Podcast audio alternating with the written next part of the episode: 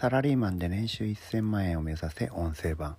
本日はですねフラートに敏感になるってそういう話をしたいと思うんですけどもフラートっていう単語ご存知ですかね？これはあの予感とか予兆とかまあ虫の知らせみたいなそういうニュアンスの言葉なんですけどもね、えー、皆さんこういう体験ありますか？これね、えっ、と僕は頻繁にやるんですよね。えー、ある仕事をしていてねなんか変な感じがするなって思ってその仕事をね他の人にこうダブルチェックさせるとこう作業していた書類がね全部ちょっとずつ間違ってたとかねちょっとしたエラーがあったとかでもそれがあらかじめ見つかったからあの全部やり直しにならなくて済んだなーなんて危なかったわとか、えー、あと仕事があって飲みに行ってねえー、ある人がじゃあもう一軒行きましょうなんて言った時にね僕はあのお酒好きなんでいつもあの断らないんですよ。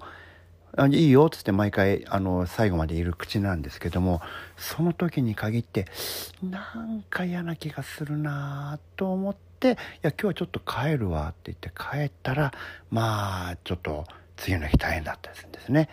えー、後で聞いたら次の日みんながもう一軒行った帰り帰ろうと思ったら人身事故で電車が止まってて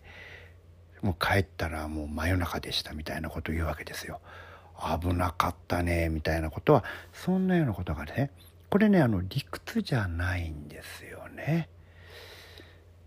理屈じゃないのになんとなくやばい感じがする。なんか嫌な気がするな。もちろん逆になんかいい気がするなってこともあるんですよね。最近ですと僕はあの FX とかやってるわけですけど理屈でもこれ今買った方がいいのかわからないんだけどなんとなく買った方がいいんじゃないかなって言って買ったらばその後に日銀の発表とかがあってサプライズがあってドーンとね利益が増えたりみたいなことがあったり本当に理屈じゃないんです。そういったことを、えっ、ー、とね、皆さんは大事にしますか？そういったものをね、偶然だって言って切り捨てちゃうと人生なかなか良くならないんですよね。僕とかはこういったことが起こると、これは裏に何かあるに違いないと思うんですよね。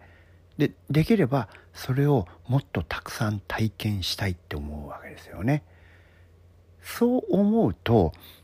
自分の中のね、こういうの妖怪アンテナ、まあ、ゲゲゲの鬼太郎でね、鬼太郎が持ってる妖怪アンテナみたいに例えて言うわけですけど、妖怪アンテナの感度が上がってきて、そういうフラートのね、感覚が立ち上がる頻度がどんどん増えてくるんですよね。しかもこれ理屈じゃないですから、説明できないんですよ。なぜそう感じるのかっていうのが。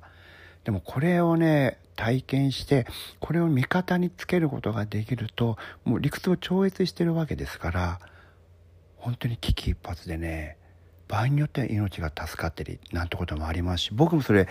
えー、1回か2回死にそうな本当だったら死んじゃうようなところをねギリギリ助かったなんてその嫌な感じがしたので、えー、とちょっとそこを避けたら助かったなんてこともありますしね。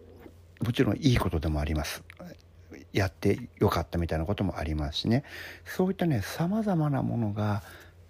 アンテナに引っかかってくるようになるんですよ。でこういったものをあの信用するようになるとそういうものあるのだって理解してそういったものをつかみたいと思うようになるとだんだんとそういったものをね能動的に引き出せるようになります。自分の意思で引き出せるようになるんですよね。これがねついてる人ってことです。松下幸之助さんはそのついてる人を採用したっていうふうによく有名な話でね言われますけどどうやったらついた人になれるんですかっていう質問に対してはねそういうフラートっていうものを大事にするそういったものに敏感になる。そしてそういったものが起こったらば否定しないでちゃんと受け止める。でまたそういうことないかなっていうふうにね期待してワクワクする。そういったことが起こったらいいなって思うようになるとだんだんとねそういうものがそういう体験がね増えてきます。でこれ1回目だと半信半疑不思議なんですけど5回も10回もね起こるとあやっぱそうなんだよねってねだんだんねあの確信に近い思いになってきますからね。